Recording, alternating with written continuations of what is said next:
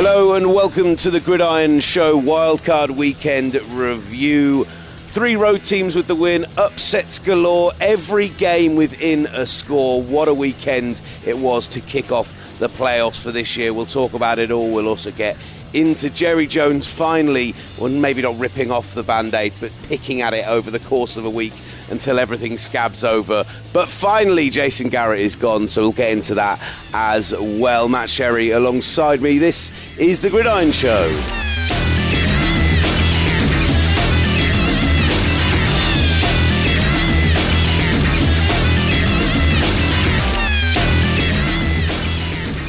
All right, welcome to the Gridiron Show. Will Gavin, Matt Sherry from Gridiron Magazine, the editor, the czar, the main man. How we doing, buddy? Yeah, wonderful, mate. I'm a little bit tired, but I'm very, very good. Excited. have you, I didn't mention it in the intro, but have you emotionally recovered from Saturday night and what could have been the end of an era in New England? Uh, I'm not sure that I, am at that stage yet, simply because I, I, don't really think it's the end of the era yet. Um, and I'm just intrigued by the off season at the moment. I, am not hugely disappointed about this season for a couple of reasons. One, um, the sixth last season, uh, really for me, I, I am very much laissez faire because of six. Because I, six to me represented one more than the 49ers, and it, it really represented the complete end of any discussion is in terms of greatest dynasty, greatest head coach, greatest quarterback. And that's really I, I love that you've gone one more than the 49ers and failed to mention one more than the Cowboys there. Uh, the, uh, the, No, but it's one more than the 49ers in, in one di- in one dynasty. You know, the Cowboys is split over multiple years. The Steelers have six themselves as well, obviously. But it was more that kind of that trifecta of Kraft, Belichick, and Brady winning six. To me, sealed the legacies, which is what I really wanted to have happen because I think it's deserved based on the quality of what they've done. Um, I also didn't think they would win the Super Bowl this year especially once they were in the wild card round, because I, I, just thought it was it was basically one of the most difficult routes to a Super Bowl I'd ever seen. Um, there were obvious issues there that never got fixed that we'll get into on the on this pod, and and really for me as a fan, um, losing a Super Bowl in person is horrendous, and I would much rather. This is a lot better than that. Um, oh, and, and then, and then haven't. It is, mate. I mean, honestly, it's great when they win, and I've had that experience three times and been very lucky.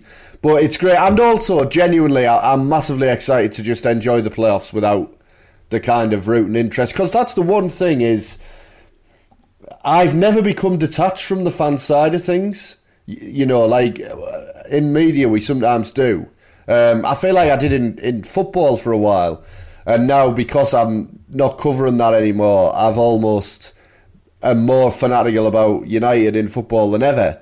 But in the NFL, I've never lost that fandom, and and it's it's fun to just be able to cover the playoffs as a journalist and enjoy them and analyse them and not be thinking about games in terms of the Patriots. Like, I want to watch the Ravens and enjoy Lamar Jackson without thinking, oh, I wouldn't mind them getting beat because, you know, it, it would be an easier route for the Patriots to get to the Super Bowl. So for me, I'm I'm very much excited about the next four weeks and, and just enjoying it from that perspective as well.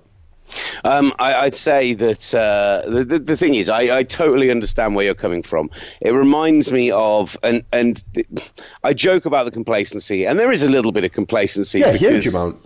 Because uh, you know, I'm delighted to see my team back in the playoffs and and you know favourites to advance through to the NFC Championship game next weekend. But I do also know the stress that will come with that on Saturday night, particularly if we've we've got the game live on the uh, the network on which I broadcast. But you know, it reminds me of the Euros, the year that Spain won it. That, that England didn't get to that tournament, and I can't remember enjoying an international tournament more. Firstly, it was a great tournament anyway, but actually not having the stress of knowing you were always 48 hours away 72 hours away from, you know, same day as what could always be a wretched England performance against a team you should beat, uh, with a side that was easily good enough to go and win that tournament, as it felt like with every England tournament at that time. Just the hope had so gone from me that actually knowing that I didn't have the stress as a fan and I could just enjoy the football was was a joy. So I do get it. I absolutely and, and also Super Bowl week, Will. Like Super Bowl week, as you might find out when you are supporting one of the teams, is is obviously incredible. You know, it's arguably the greatest week of the year every year. And it's amazing to be there and we do some awesome stuff. But when it's your team in the game, it is also always at the back of your mind and, and a little bit all consuming in that. And obviously, there's reminders of it everywhere, and you you get nervous. Like I'm a I'm a terrible fan in terms of getting nervous, as you've witnessed firsthand in the press box of those games at the Super Bowl, anyway. And and I'm a I'm a largely pathetic sports fan in terms of just investing in it to a level that. I mean, the behaviour in the front row watching Man United games is an absolute joke, and and like so, I'm, and, and having to bottle all that up and be professional is tough at times. So yeah, I mean, I'm just I'm, I'm just looking forward to. I mean, let's be honest. The the, the great thing about the NFL. Uh, the reason I love it above any other any other sport is once your team is out, it's still massively interesting because it's just such a great product. I don't feel the same way about the Premier League. You know, I, I invest heavily in all United games now, but the the idea of watching the Premier League every week when Liverpool are winning it and United are as bad as they are genuinely makes me feel physically sick. So, like, whereas the the NFL now, I'm just massively pumped for the rest of the playoffs. So, so yeah, no negatives here for me. Fair enough. Fair enough. Right, let's um, let's dig into it then, because obviously the Titans edging the Patriots was the, the, the, the, kind of the big story to to kick off the weekend, even though it was the second game on on Saturday. And so we need to tuck into that game. We need to talk about the Bills absolutely crap in the bed uh, against Houston, uh, Seahawks nabbing the the NFC wildcard round win against the Eagles, thanks in in no small part to to horrendous injuries, and of course the uh, the final game of the weekend, the New Orleans Saints. We saw the six seed go and win at the three seed in both conferences because the Minnesota Vikings finally came up trumps in a way that we always talked about this team being able to do from a talent perspective. Let's start off in Houston. The Texans topping the bill the Bills in overtime to advance to the divisional round, um, rallying from a 16 point deficit. I even though they only scored a field goal on that um, on on that third score, that fourth score for the Bills. I at that point was so confident that what I'd seen from them defensively and what I'd seen complete lack of from the Texans that not only did I leave the bar that we were in to head to the hotel, to head to the airport to leave Los Angeles, I didn't even bother streaming the game in the taxis was my original plan. I had a little nap. I woke up to find out that the Texans had absolutely clawed their way back into this game. And the, just is it inexperience? Is it just Josh Allen? Was it coaching? How did the Bills manage to conspire to to cock this up? Um, uh, there was one really bad coaching mistake, first of all. So let's start with that because everyone knows I'm a huge Sean McDermott fan. There's a fourth and 27 play where instead of punting, uh, they, they just went for it. I've never really seen anything like it. Um, which was insane and, a disaster. I mean, Josh Allen. So the the, the build up to that is that Josh Allen has. They're in field goal range. I think they needed a field goal to level the game at that point. And Josh Allen has taken two sacks in back to back plays, absolute killer plays, and taken them out of field goal range. And then they've made this inexplicable decision, which frankly ends up to a degree working out, but it's a terrible, terrible call. I mean, Allen then gets sacked again for kind of 12 yards. And instead of punting and getting the ball back in great field position, then suddenly the Texans have the ball. But um, the Texans go for it on fourth down instead of kicking a field goal themselves that would have made it a six point game. And the Bills end up getting the ball back because they fail, they fail on the fourth down. So and and terrible decision by Bill O'Brien, who I thought had an awful, awful, awful game. I mean, I've been a Bill O'Brien defender over the years because he's consistently got the Texans to the playoffs, often with bad quarterback play. But he's got to Deshaun Watson now, and it has to look better than it did in this game. And yeah, I mean, just insane. So then you, you end up with the, the Bills driving back down, kicking a field goal, getting to overtime. I mean, the, the Bills showed their true colours on Josh Allen over the season. They didn't pass the ball once on third and one this season, Buffalo. That shows how little faith they actually have in him. They they they coach like a team who were terrified of him losing the game and, and messing it up, and he kind of did mess it up. To be to be brutally honest. Um, then the big caveat to all of that is that in Deshaun Watson, you know, Houston have a quarterback a little bit like, and we'll get on to Russell Wilson in a bit a little bit like Russell Wilson, a little bit like Tom Brady over the years, where it just feels like they have a knack for doing what is necessary to win games. And, you know, Dabo called Deshaun Watson Michael Jordan. He was in Michael Jordan mode for the fourth quarter and overtime of this game. I mean, the play that leads to the winning to the winning field is, is just absolutely astonishing. I mean, that the, the, there's a freeze frame of the moment where it looks like he's dead dead to rights, and it's just obscene. So it's a combination of Bills and experience, and certainly a little bit of coaching and experience. Deshaun Watson, and, and for me, the big takeaway is I, I, I genuinely, I've said this all season, regardless of people losing their minds over one Thanksgiving performance, I never think that Josh Allen is going to be a guy who who wins these games. I think he's a guy who loses you the games. Um, I mean, that Bills team gave up 24 points or more. I can't remember how many they gave up in week 17, but by, by week 16, they gave up 24 points or more twice all season.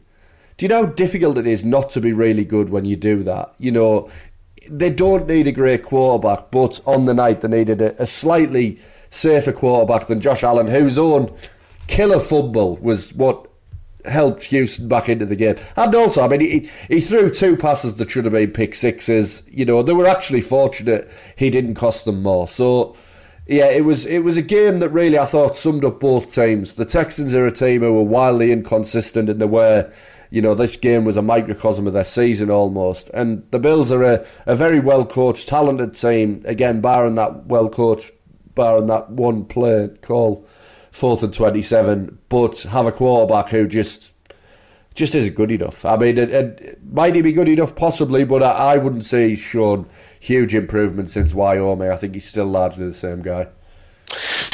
Yeah, the thing for me when you talk about the Texans is yes, that is a fair point that you are. Um, that is a fair point that you know he did this weekend look like Michael Jordan and make those plays. But there's no doubt that without Wolf, Will Fuller on the field, the offense hasn't clicked in the same way and didn't click in the same way through at least two and a half quarters of this game. And it did require him to come out and, and do something special.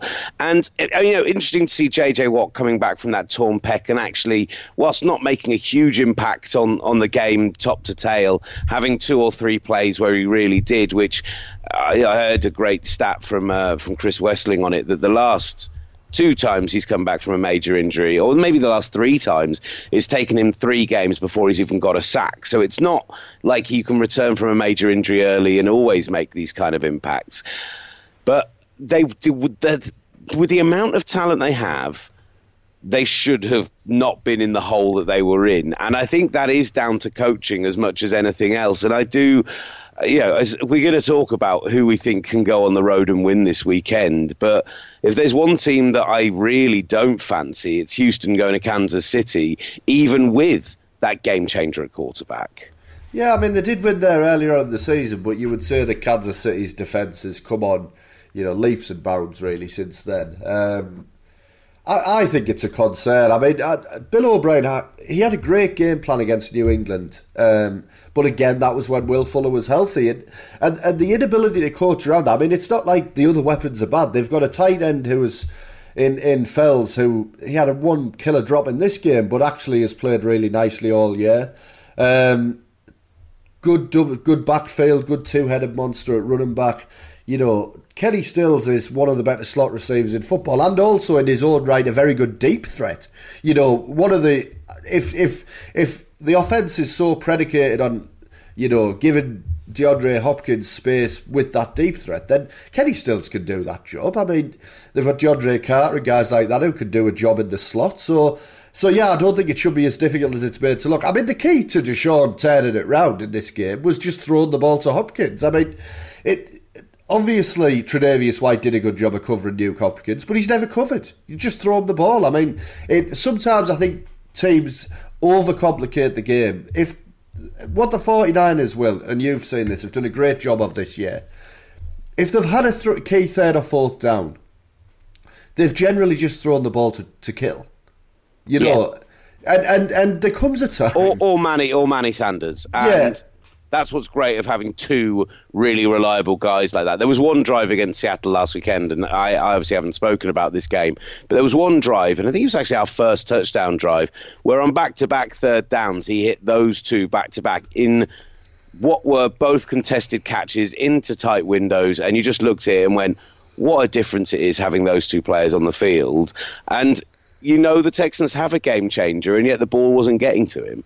Yeah, absolutely. And and when it did, the the kind of script of the game changed. So the Texans are just they're just a weird team. I said it before the game last week. I mean, I've seen them so many times this year where my expectations are low and they, they deliver to a really high level. I've seen so many games where my expectations are high and, and they don't turn up. So I think it's going to be difficult to predict the outcome next week. I'm glad Deshaun is in the final four because I think we've got, you know, we're in a situation where three of the four teams here have the three best young quarterbacks in the AFC. And, and you can see all of those three having multiple matchups against each other at this time of year for many years to come. And it's, it's fun to be it's fun to really be around for the start of that journey.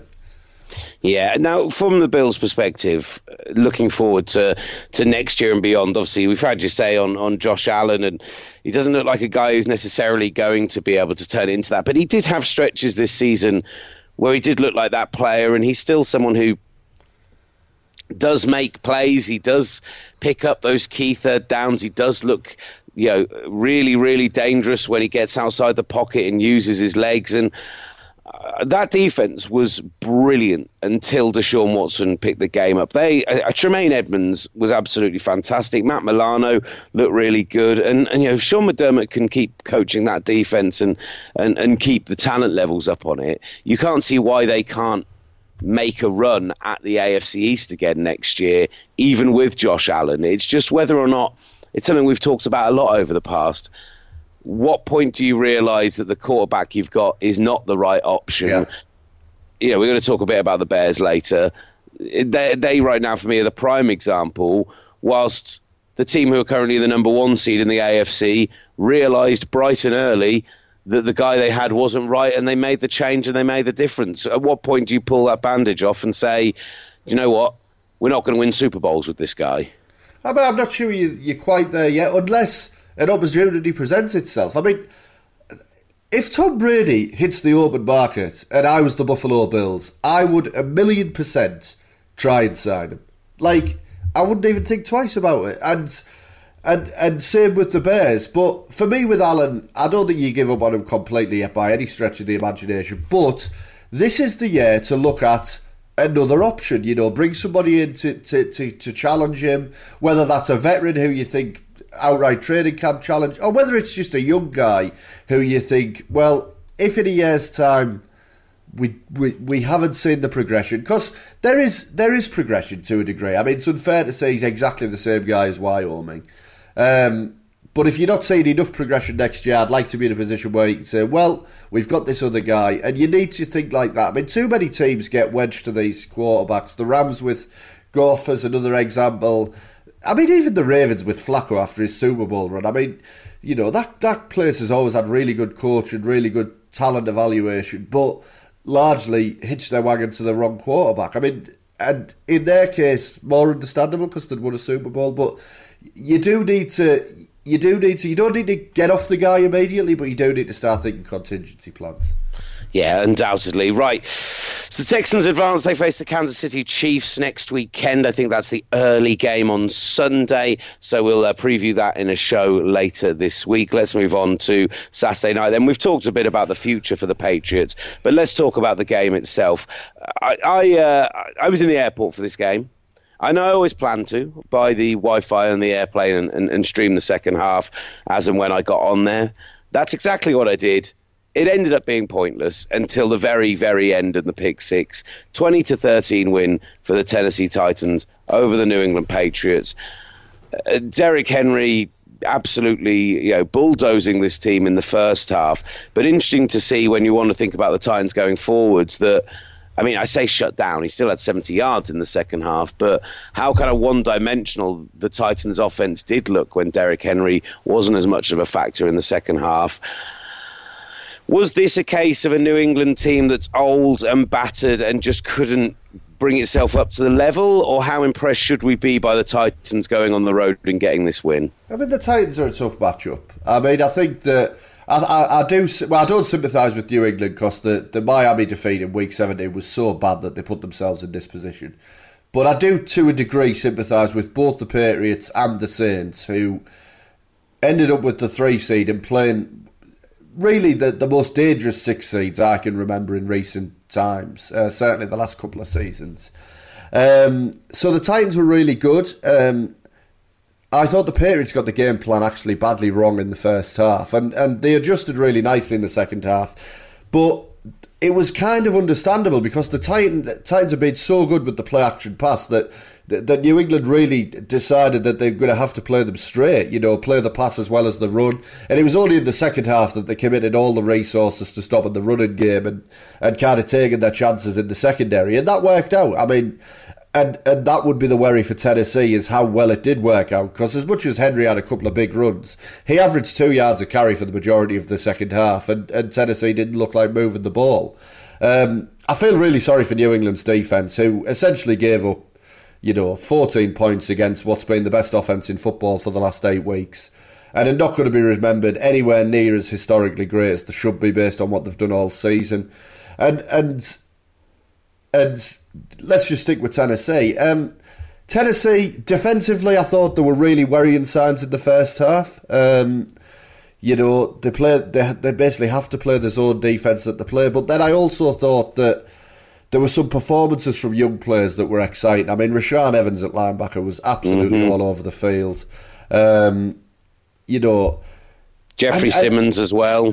Yeah, and and I think that the main thing is that in Vrabel, I just see him. And, I see him and McDermott as similar type, proper old school head coaches to build around. I mean, you look at the totality of this run that they've put together since being two and four. They've been outstanding, and and they they are a risk for the Ravens next week. The Ravens have had three weeks off, which I've almost always means they you struggle early in the game because it's a long, long time off, and that is exactly the kind of team you don't want to face. I mean, nobody wants to face Tennessee. That's the reality because they are they're a unique matchup. They t- test you physically, but there are weaknesses. I mean, their offensive line is a weakness, and and if you can get Tannehill in third and five onwards and let the pass rushers get after them, it's it's a problem. Um, I think their second quarter, cornerback's a weakness. I think that they, they are susceptible on the edge running the ball, which for the Ravens will be will be something they'll really attack. Adoree Jackson in in run support is a disaster, as we saw on the Edelman touchdown. It certainly was in this game.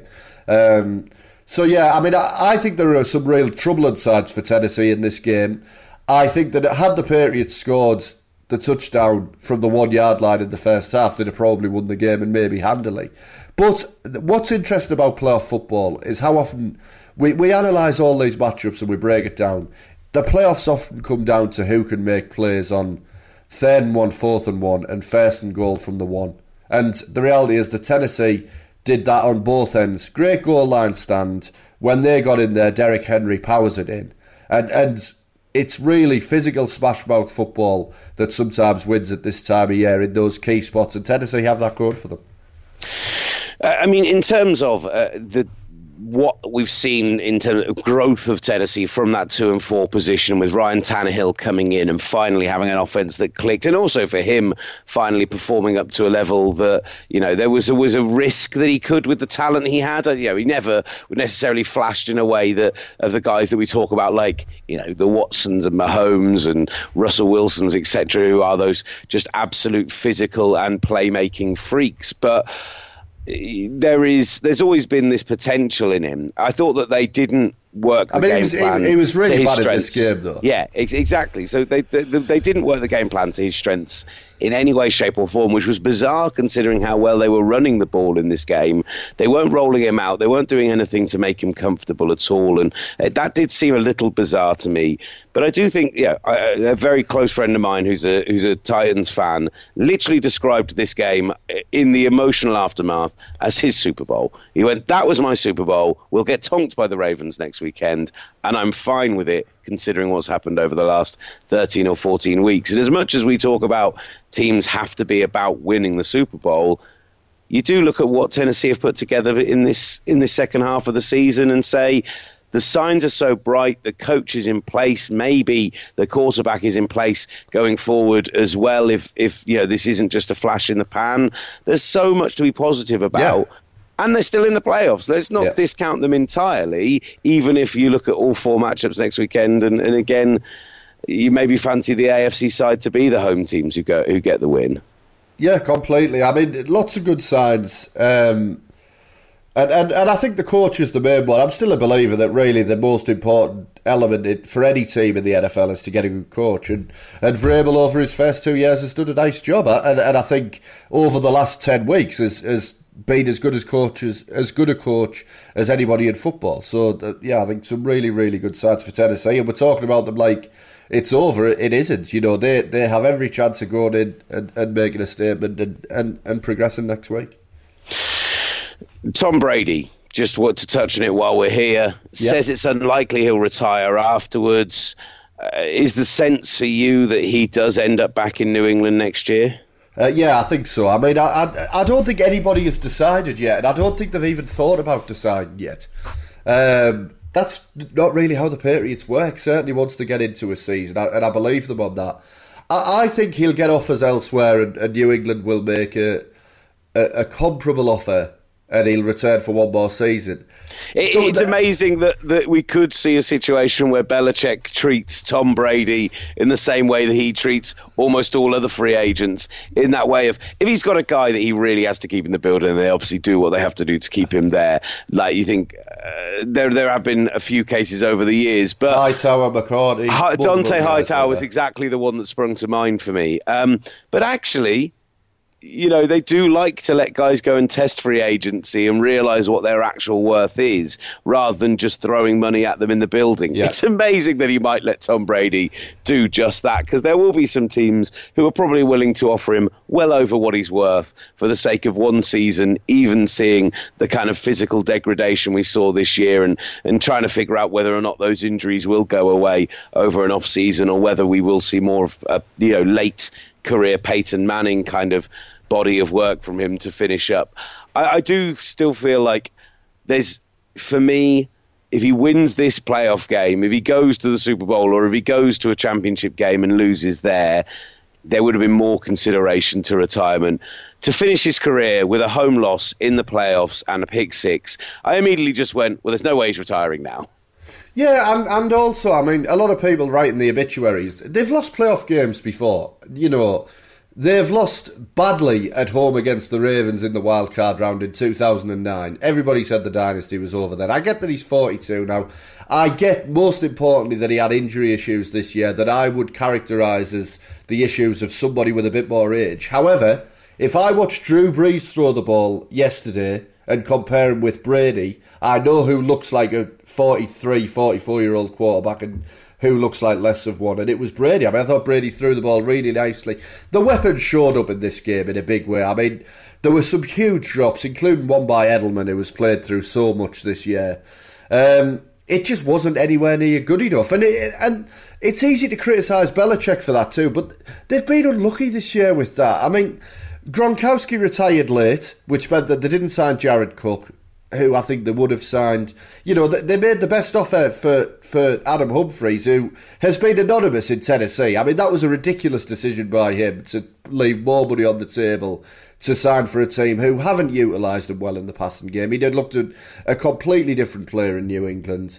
And then there's Josh Gordon, Antonio Brown, you know, situations that they're trying to rectify. I mean, they spent a second round pick on Mohamed Sanu. It didn't work out. He got injured after two weeks and never really looked like the same player. So their, their starting centre, who was such a key part of that offensive line out for the year as well. Every team has injuries, I get that, but what what they had was a selection of injuries in one part of the team, the offense, that was a lot of new players coming together, and they just never got the chemistry right all year. And that offense is predicated on chemistry. It just is. I mean, you know, I've seen it look bad in other years, not this bad, but I've never seen this many things go wrong in in the same areas. You know, the left tackle was injured for most of the season, so it was really one of those things. You can't get to the Super Bowl every year. The, the Patriots have done an incredible impression of creating an idea that you can and they are ultimately judged by those standards. But given what they've achieved together and given how old this roster is, um, this was going to happen at some point. It has happened, and and it's going to be fascinating to watch the off season now because as much as people want to write the obituaries, whether Tom Brady is there or not, they have a coach who is so much better than the competition that to write them off moving forward is complete lunacy. I mean if you think that the coach is the most important thing in the NFL, which I certainly do, then I would take having one who is. I mean, the distance between him and number two is ludicrous. So, and, and, there's there's been this long time, long held kind of romantic seeming belief that they will retire together and ride off into the sunset yeah. or whatever. Over the last two years, I have never been more convinced that Bill Belichick will continue beyond Brady and yeah. probably not just for a couple of years, but could still be coaching the Patriots in a decade. Yeah, I mean, I, I wouldn't be surprised. And also, but the one thing I would say is Brady back with New England, contingent upon what they do with the roster. You know, I think he'll want assurances that, that, that the offense is going to dramatically improve, that they invest a little bit more in the offensive line, the wide receivers, and, and the team is just more balanced because I think even with the departures, the defense should still be good next year because the secondary is so good. And and I think McCourty re-signs, and, and largely those guys are locked up. Um, so I think for, for New England, it's about becoming a more balanced team again and having an offense that is is comparable to the defense, and I think that'll be the the thing that Brady's return is contingent upon. Uh, my guess is that both of those things happen. They reload and essentially say, right, we're putting everything into one season here because really, I think next year has to be Brady's last, and and they, they take one more shot at it, but fascinating to see because I don't think any of that's decided. That's just my best guess. Uh, now, before we move on to Sunday's games, let's just talk about the end of an act, the actual end of an era in Dallas, and the timing of this news. At halftime of the Fox game on Sunday Night Football was the most classically and hilarious Jerry Jones thing of all time. But Jason Garrett has finally been removed as head coach, or, well, to be more accurate, hasn't had his contract extended. He's been thanked for his 21 years of service as player, through assistant, through head coach as well. The reports coming out is that, and now we already have heard about interviews for Mike McCarthy and Marvin Lewis that Dallas are looking at an experienced coach with specifically NFL experience, specifically someone who has already had success in the NFL as well. They're not looking to bring in a young coach, a college coach, uh, an, uh, an like to promote a coordinator into that position. That's what Jerry Jones wants. I know you talked about this in some depth last week, but it was interesting when I first when I was tweeting about this last night. I had a couple of Cowboys fans come back at me, essentially saying that this team will never be the Super Bowl team that people think they can be while Jerry Jones is still in charge. I look at it and say he's built an unbelievable roster there. They've wasted a huge amount of talent. Surely they are just a, gr- a great coach away from being genuine contenders. Yeah, absolutely they are. Yeah, I mean more more so than anybody else. Um, yeah, I mean, did you see? Uh, did you see Dez Bryant's tweet last night? I never know. Dez Bryant tweeted last night. Uh, I and I'm, I will say this with uh, you know if I was writing it I'd have to put brackets sick in uh, in there as well. He said I don't have no sympathy for Coach Garrett losing his job. The Cowboys just became real contenders. Yeah, I mean it's true. I mean I I, I look back at, at we mentioned it on the last pod and I said you know, I genuinely think Tony Romo could have been the quarterback to bridge that gap towards Manning, Brady, Brees, but they just wasted him for years. I mean, it's just a farce what's happened over the years. Um, yeah, I mean, I find that profile interesting. I mean, Marvin Lewis, that would be like jumping out of the frying pan and into the fire and, and hiring exactly the same coach. I mean, it really would. That is, I mean, Jason Garrett and Marvin Lewis are exactly the same coach, basically. one on offense, one on defense. Um, I think McCarthy makes a lot of sense. I, I thought McDaniels would be the guy in Dallas, um, but that really rules him out because his first head coaching stint was a real disaster. Um, so yeah, interesting really. The other thing is, I'm not sure McDaniels would go there and, and have no say in everything else. But the cachet of that Dallas job is so big. If anybody wins there, you know, it's been 30 years nearly since they won a Super Bowl. You win there, that sets you up totally for life. So, yeah, I'm sure they'll. I'm sure they'll hire a good coach. I, I think Mike McCarthy would be the, the favourite based on that that overall profile. Interesting to know what they would have thought of Ron Rivera as well. I mean, that makes Washington's decision to to be quick on him. Um, it puts that into a bit more perspective as well, I guess. Yeah, and, and, McDaniels was an interesting shout, and I do still think that they'd be ridiculous not to to interview him. I, I, I always find this bizarre when it comes to any coaching position. Uh, you've got an opportunity to get guys in the building who could, in the long term, end up, if not coaching for you, being somebody who you know goes on and has a real impact in the league.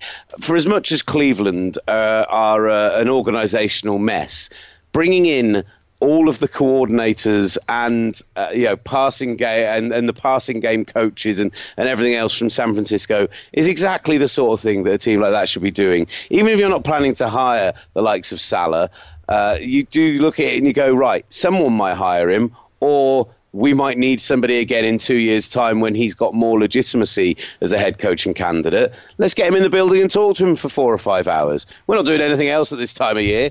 Uh, yeah, exactly if Jerry Jones only interviews those two and then appoints Mike McCarthy, I think that would be bizarre. I think cast the net wider.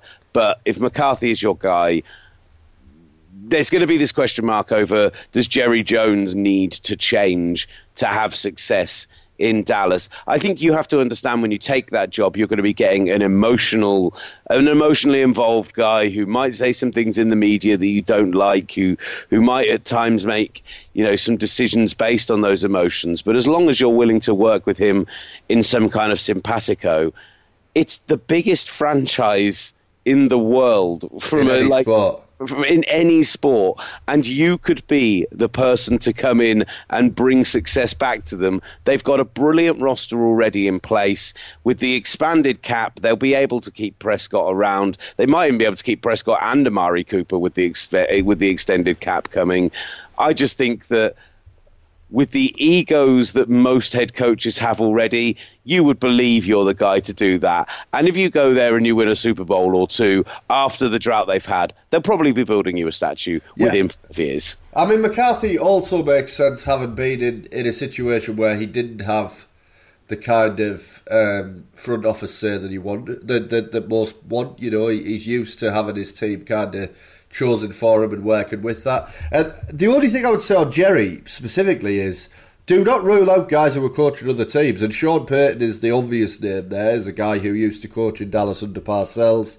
There's been that speculation for many years. He is absolutely the kind of guy who'll go give a couple of first round picks to get a guy already succeeding somewhere in the league. So I think that that as well bears watching. Well, you say already succeeding in the league. That sets us up beautifully for Sunday. We'll take a little break and we'll talk the NFC. We Danes are a modest bunch. We enjoy simple pleasures. As such, we tend not to blow our own trumpets. But since Carlsberg Export has a refined, full bodied, and rather satisfying taste, perhaps just this once. Too much? Probably. Carlsberg Export probably the most modest beer in the world. Enjoy responsibly. Drinkaware.co.uk for the facts. Hello, Gabby Logan here, and I'm pitchside at Welland FC, where Suki and his mate Simon have arranged a kickabout to fundraise for sport relief. It's 11:47 on a Sunday. I think some of these players are a little worse for wear, but they're here. They've got their kit on. They're kicking against injustice and smashing poverty right out the box. They're still 2 0 down, though. Oh, but would you look at that goal? You can help change the world too. Just order your free fundraising pack at sportrelief.com. Sport Relief, it's game on. This message was brought to you by ACAST. You're listening to the Gridiron Show. Will Gavin, Matt Sherry, and for the second time in three seasons this past Sunday, the Vikings have sent the Saints out in the off season and done so in pretty heartbreaking fashion. Kirk Cousins might be someone who we have questioned and everyone has questioned and were questioning a good chunk into this game. But he turns up in overtime. He makes the connection with Adam Thielen late in this game. They come out, they get the win 26 to 20. And, uh, and the Saints, who I remember seeing a lot of people's playoff brackets last week when uh, when it was put up on NFL.com and you could decide who you fancied to go all the way. A lot of people had the Saints beating the 49ers in the championship game and going to the Super Bowl. Well, they don't even get out of the wild card round. Yeah, I mean, I did slightly forewarn people about this on the last pod when I said there is no team that I can think of who has weirder playoff losses than the Saints under Sean Payton consistently. I mean, they just do. Um, this wasn't that weird. I just thought it was a brilliant, brilliant coaching job by Mike Zimmer. I mean, it was one of the best I've I've seen defensively in in a game for for a while. Um, you know, they they didn't have the matchups to do what they did really in terms of uh, of stopping Michael Thomas and Kamara in particular, the guys who it runs who it obviously runs through. I mean, without Taysom Hill, I think this would have been a blowout. Really, I mean, it it, it took his unique Swiss Army knife skill set to keep the Saints in the game. Um, outstanding from Zimmer. The only thing I would say is I thought the Vikings got a little bit conservative in the fourth quarter on, on both sides of the ball. Actually, I, I thought the defense was nowhere as aggressive as it was in the first three quarters, and certainly on offense. Um, but then they showed the, the spirit of the team to have the blow of it go to overtime. And Kirk Cousins showed it. I mean, I thought Cousins was the main reason that the Vikings didn't blow them out because he just never really seemed to make any big plays on third down. He made a couple, but certainly a few times where he just there's guys open and he's tossing the ball into the ground. But he made two amazing throws in overtime to overcome all that, and and they were amazing throws, exceptional. I mean, the, the downfield pass to Thielen is is as good as throws we saw all weekend. One of the best throws we've seen this season. And then to recognise the zero blitz and how often do we see fades in the end zone? And and we, we, we joke about them often. Because I think it's the, the lowest percentage goal line play you can it, have. It, it is, but against the zero blitz, it's the perfect time to call. I mean, it's the perfect thing to have in. I'm sure if there wasn't a zero blitz, then that isn't the first read on the play, but it's there for that reason. The difficulty with the throw is that it's a it's one where the ball placement has to be absolutely perfect, and you could argue Rudolph pushed off, but it was a great throw by Cousins. I personally don't think it was a push off. I agree with Al Riveron that it was it was hand fighting guys playing football in the biggest play of the season, and and the Vikings come out on top. And and the Vikings are a dangerous team. We have said this all year, haven't we? Uh, how many times have we said? If you look at the talent, the Vikings are the team who you would potentially elevate into that top table and and they've shown that in the playoffs. They're properly healthy now. Dalvin Cook was awesome in this game, and and nobody wants to face them. I mean, Will you you know full well that you know as the as the number one seed in the NFC and the AFC in the past, teams have had easy divisional round games. This is not easy. I mean, you you one positive is that they have to head out west, and they've only got six days to prepare, I guess. But they're not a team anybody wants to face because they've got really good coaching. I think the offenses know the defenses know the opposing offense inside out in that game, which we'll talk about later on in the week. And yeah, just a great job by the Vikings, and and so a lot of question marks for the Saints, which I guess is what we'll get onto next. Yeah, just just to, to, talk on the Vikings before we do go on to the Saints.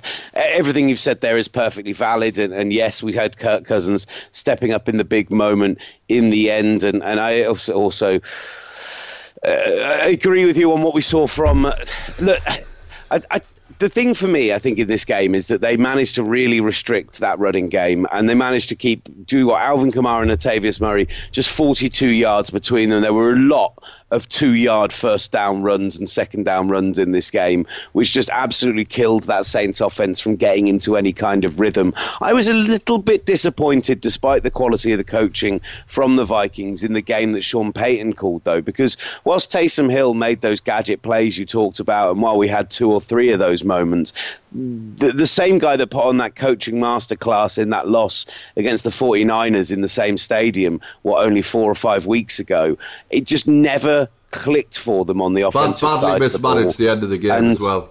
Yeah, absolutely badly mismanaged the end of the game. I, I and if I'm going to find some kind of reason to be positive this week, it wouldn't be the first time we've seen Minnesota. In fact, if they went to the Bay and cacked the bed next week, it would be the third time in recent years where they've had a big emotional late playoff win Yeah. and then gone and been rubbish the next week. And that is the question mark is the mentality of this team. Can they finally make that step, get over that mark? And and that will be a narrative this week. That will be one of those things that the Skip Baylesses and the Boars of this world will be talking about. Can they now go and do it back to back games instead of getting one really impressive playoff win but missing out on going to the Super But, Bowl but the, the, again? the, other, the other thing is, like, you know, I, I would put myself firmly in the non Skip Bayless camp of, of, of analysing football.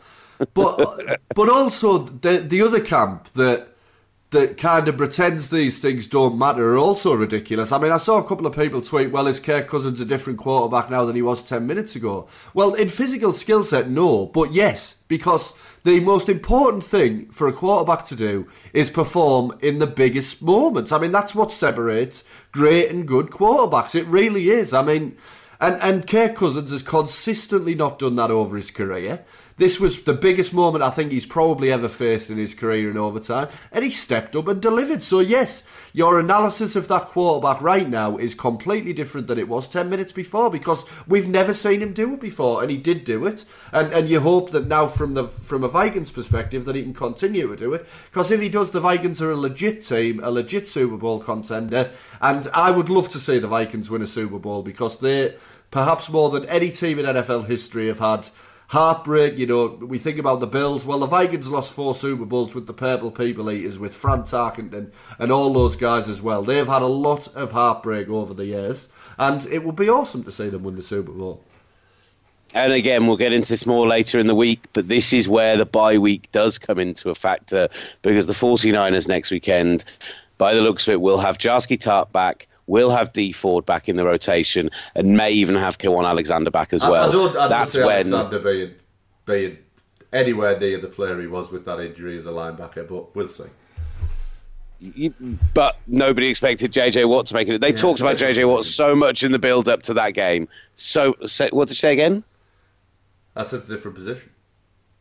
It is a different position, but I just even if he's in the rotation, he's in there to support the likes of uh, of uh, Dre Greenlaw, etc. It's it is a boost to have him back there, and even if he only makes the tiny impact on that game, but then is available for the championship game in a fuller capacity, if they get through to that point. I still think it's a really significant comeback, and with Tartt and Ford as well, those are the kind of things that you get when you get that bye week, and that Week 17 game could have made such a huge difference. Speaking of that Week 17 game, the Seahawks continue to be decent on the road.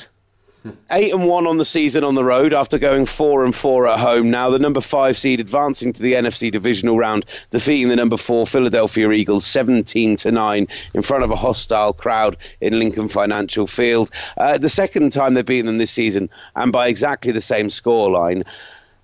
The fact is, is that the key play in this game may well have come in the first quarter. Carson Wentz, having missed the two previous playoff runs, including that Super Bowl victory, manages just four minutes and 31 seconds of game time in this game before a, frankly, disgraceful hit from Jadeveon Clowney puts him out of the game. Josh McCown comes in, and whilst he moves the offense, I tweeted this last night 21 plays inside the Seahawks 30 yard line, in which they came away with three field goals and two turnovers on downs. Their play calling in the red zone wasn't good enough, and they weren't able to come away with points. And the Seahawks just, just as they often do, just did enough. Yeah, I think you made a great point when we were just chatting pre-record, which is that as much as it was that close a game, you ultimately, and I agree with you, think that had the Eagles scored, Wilson would have just made another play to just do enough because that's what this team are. I mean, two banged up teams. I think the Seahawks are a much better team than Philly when they're both healthy, but I mean, they're not, and and and I have to marvel to a degree at Russell Wilson, who, you know, if any quarterback had excuses against that defense, because that's the big thing with the Eagles. Their defense the last few weeks has been as good as any in football, and Jim Schwartz again has done an outstanding job with that unit. But that offensive line he had yesterday was as bad as any I've ever seen start in the playoffs, Wilson. And and if anybody has excuses to just be stinking those games, it's him. But he doesn't. I mean, he just he just makes enough plays. He makes plays when he needs to. It feels like the minute they're under pressure, he will do something to win the game. And yes, they were winning against a, a backup quarterback and backup basically everything else for the Eagles. Um, certainly on the Eagles' offense, but the Seahawks are just that team, are they? No, like another team where you, you don't fancy facing them just because. Funnily enough, next week is against the two teams with the Eagles and Green Bay who could argue they've been the clutchest teams in the NFL this year in terms of just winning close games and, and getting the job done. I don't think either team is that great, but they have kind of traits within their, their makeup that allow them to win these games. The lack of running games still is, I think, a big concern for yeah. the Seahawks because I mean Russell Wilson, yes, he made the plays uh, repeatedly on third and long managed to keep the team in completions big completions on on third and 15 plus to DK Metcalf to Tyler Lockett in this game uh, you know there were those moments but those moments were too often because he led the team in rushing with 45 yards and okay it's great to see Marshawn Lynch back in the NFL, getting another touchdown. But outside of, in the last two weeks, outside of the two touchdowns that he has had, he's been averaging something along the lines of 2.9 yards per carry. And he is not the same running back if you watch him down to down. Travis Homer, after having a brilliant week 17 game against the 49ers, came into this one and didn't show any of the flashes he had done at home the previous week. You know, it's a it's a, a, really good defensive front, and you're going on the road in the playoffs as a late round rookie you can't be that surprised that he didn't necessarily perform up to up to scratch. But I think we should. I, I think we should mention though, uh, no player played better than Fletcher Cox this week, who yeah. was absolutely oh. out of. The, now I'm aware. I caveat that a little bit with by that Seattle O line is bad, but he was absolutely incredible. Like just what, so good. But the, the, the, issue with it is, and you saw it happen late in the third quarter and throughout the fourth quarter, when that Eagles team went and won the Super Bowl, they had essentially eight players who yeah. could play on oh, the defensive yeah. line and could have started almost anywhere. And the rotation was ridiculous. The lack of rotation behind Fletcher Cox meant that he was in for almost every snap of this game. And you could see it that late on, even with the effort still there, he wasn't able to make the plays like he was able to in the first two, two and a half quarters. And I think that was a huge difference late in the game when the Seahawks were able to, to pick up those key third downs and were able to kill the game off. Um, you, are right. He played out of his mind, out of his skin. And uh, he, was one of those, a little bit like Taysom Hill, where there was an individual who was really unlucky to be on a losing yeah. team this week. Um, but I do look at that Green Bay pass rush and I look at I, I, guess they'll have Mikey Iupati back next week, who was a surprise, uh, a surprise missed from a surprise inactive this week for the Seahawks. Maybe they'll also have uh, Fant back as well, but they are going to have to play 10 times better than they did against the Eagles this week, and that still might not be enough, both in run and pass blocking. Um, that's uh, that's the area that I give Green Bay the massive edge over Seattle even with Russell Wilson still back there able to do ridiculous Russell Wilson things. Yeah, yeah, totally. I mean, we'll see. I mean, I think the, the Packers are a huge fraud that might get to the NFC Championship game, but I, yeah, I kind of feel like whoever gets to the NFC Championship game out of those two feels like they have rode their luck to get there to an extent. Considering with C- Seattle, it's more to do with I'm not saying rode their luck because they're not a good team, but because of the injuries and everything they've had, it would be astounding if they made it there. But as a 49ers fan, if we beat the Vikings this weekend, who would I much rather see coming to the West Coast? Yeah. It's absolutely Green Bay. Yeah, it is. Yeah, I mean that's the thing. Like the funny part is that you would say that the, the Seahawks are so banged up, but that they are a bad matchup for the 49ers just because of how well they know you. I mean, I mean, as simple as that, and, and how terrible the Packers have been going on to the West Coast this season. So, so yeah, absolutely. But just what I just have to say as well, that was easily the best wildcard weekend I've ever seen. It was mm-hmm. so good. There's usually at least one game that is an absolute stinger, and there were none. There were none. I mean, you'd argue the Eagles Seahawks was was worse than the other three, but yeah, I mean, the reality but, but, is that it was so good.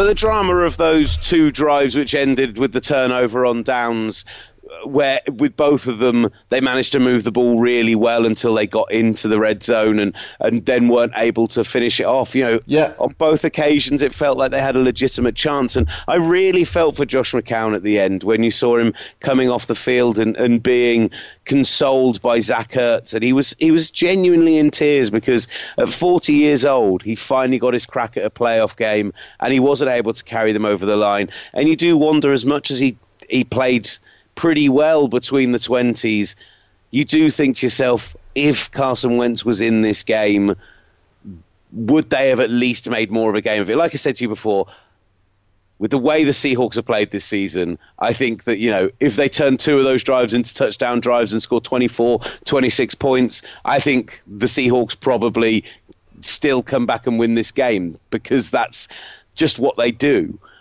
But I do look back at that hit in the first quarter, and I think that was a horrific game changing yeah, moment and, and for was, all the wrong reasons. It was a shocking hit as well. really was. An absolute joke of a hit. Um, the Seahawks it, it, are fascinating because more than any team in the playoffs, they are really a one man team. But that one man is arguably the best player in the NFL. So it's it's that's that's what makes them so so so interesting. Right, let's um, let's just quickly mention before we, we sign off because uh, I did say we'd do it earlier on. Uh, Kyle Long has decided to step away from the NFL after uh, after seven seasons. Says he wants to get his body right, whether or not that keeps the door open to him. He's got one year left on his deal, so obviously Chicago would still have his tenure if he decided to go back to the NFL at any point. We've we've certainly seen it before, but at 31 years old, I've I've managed to I've chatted to Carl Long a couple of times before. I think he's a, a really intelligent and uh, and well thought out human being, and, and always gives really erudite and, and thought out answers. And I like the guy a lot. I would get the impression more so that he will step away from the NFL and do something with his life rather than actually come back to it.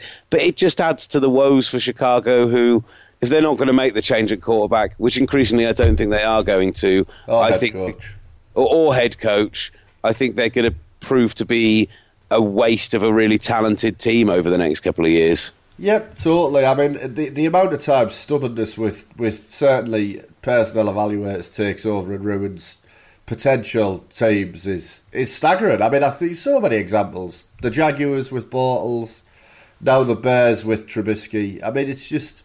I find it incredible. I, I find it incredibly selfish, actually, as well. I mean, guys who just clearly want to defend a decision that they made two years ago and can't see what's right in front of their eyes and what everyone else can see. And, and I would hate to be a Bears fan right now. I mean, Simon Clancy pointed out in our groups in our uh, in our group chat last night. We've always known that the move up to get Trubisky when Mahomes and Watson are playing at the level that they have is already pretty rough. But when you consider that they first made the trade with New Orleans and then went and made the trade with San Francisco to get up to the point they did, I mean, San Francisco, Solomon Thomas hasn't worked out in a way that a number three overall pick should have done. He's had some some performances this season, but it's not been, you know, uh, somebody you pick three overall. However, with the other three picks that they gave up, 67, 111, and the 2018 third rounder they gave up, the players selected are Alvin Kamara, Tedric Thompson, and Fred Warner. I mean, we are talking about a pretty high level of talent. And I know you can always say that they wouldn't have necessarily picked those players and yada, yada, yada. But the Bears fans have to be looking on and feeling a little bit sick about the decisions that have been made, particularly if they don't move on this year. I feel almost bad for them, but then I remember that they're Bears fans.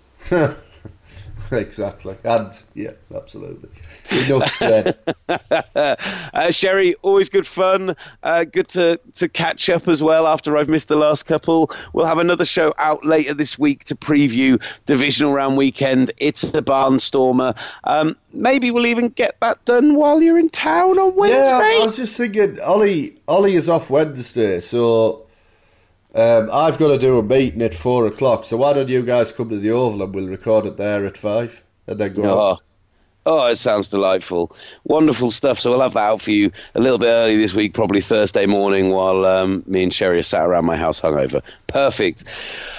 Otherwise, thank you very much for listening. As always, UK Gridiron on, on Instagram, Gridiron on Twitter. Do go give us a rating, a review. Those five stars do help us in a massive, massive way. Um, with the playoffs coming up, anything you need to turn people's attention to from a magazine perspective, Matthew? Uh, no, just Super Bowl issue will be the next one out. I think we're going to do a special subscription promotion for next season around that. So if you're not subscribing to the magazine, hang fire and you, you might get a good deal.